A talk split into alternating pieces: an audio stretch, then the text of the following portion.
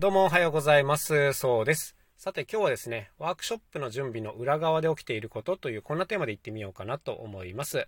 普段ですね、こうあくまでコンサートがメインで、ワークショップはおまけという立ち位置なんですけども、まあ、今度ゴールデンウィークに、えー人での依頼が来まして、これがもうね、がっつりワークショップなんですよ。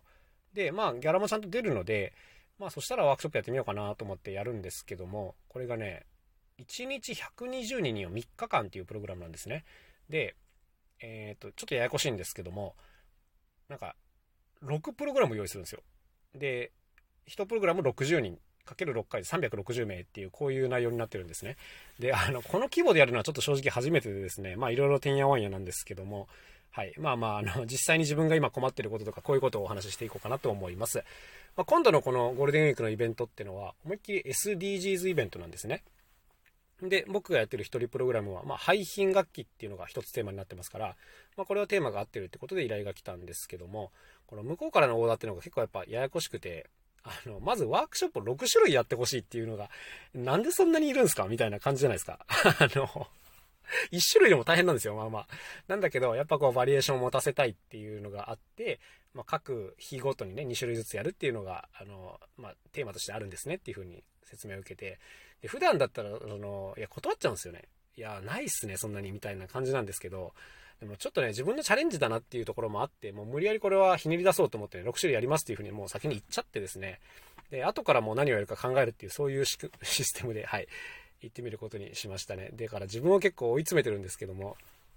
で、ワークショップって、まあ、こちらのトークでも何回か言ったことあるんですけどもね、まあまあ大変なんですよ。で、大変な点はいくつかあります。まずその1は、えっ、と、稼ぎにならないっていうのがありますね、もう。いきなり言ってしまったな。はい。あのーだから、お仕事としてね、まずね、準備するものがすごく多いんですよ。で、その割に、こう、世間一般的なこの報酬っていうのが結構低いので、まずお仕事として成立しないっていうのが一点難しいところです。で、僕の場合はただね、さっきも言いましたけど、割とあの、ちゃんとしたギャラっていうのを設定してて、これが払われる現場であればやります。ので、まあ、この点についてはとりあえずクリアしました。で、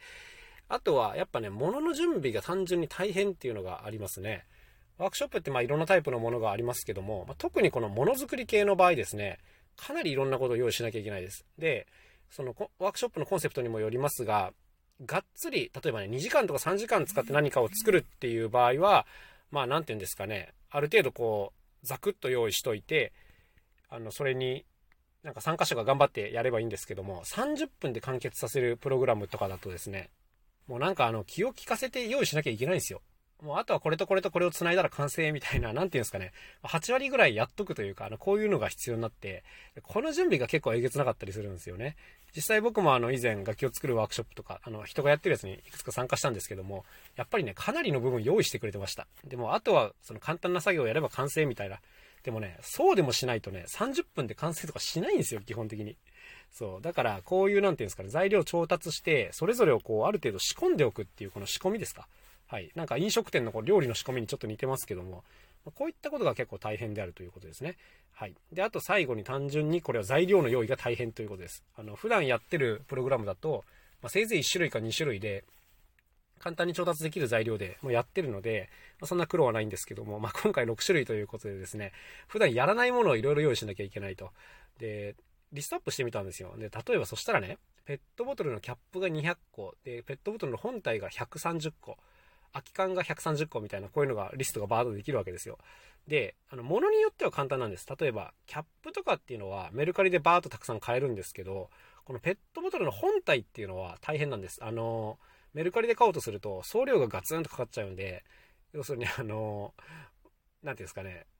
ま、できるだけこう周りの人にもらったりして調達しなきゃいけないわけですよ。うん、だけどこう人にもらうっていうのもなかなかややこしくて、あの中を軽く水洗いして乾かしてください。で、その状態で、えー届けてくださいっていうのが理想なんですけど、そんなわがままなこと言えないでしょ、なかなか。そう、だから、あのー集めるときもね、誰にお願いするかとかをよく考えて、いつまでに何個用意しとかなきゃいけないっていうね、こういうのを管理しなきゃいけないです。ちなみにペットボトル200本となると、あの、なんていうんですか、大きなゴミ袋何袋分にもなるんで、単純にこの保管も大変だったりしますね。うん、管理というかね。そう。なんかこういうのがワークショップの本当に大変なとこなんですよ。ペットボトル集めりゃいいだけでしょ。簡単じゃん。じゃなくて、あの、一個一個お仕事して受けるんだったら、ちゃんと洗わなきゃいけないし、保管しなきゃいけないし、乾かさなきゃいけないですよね。で、空き缶なんかも、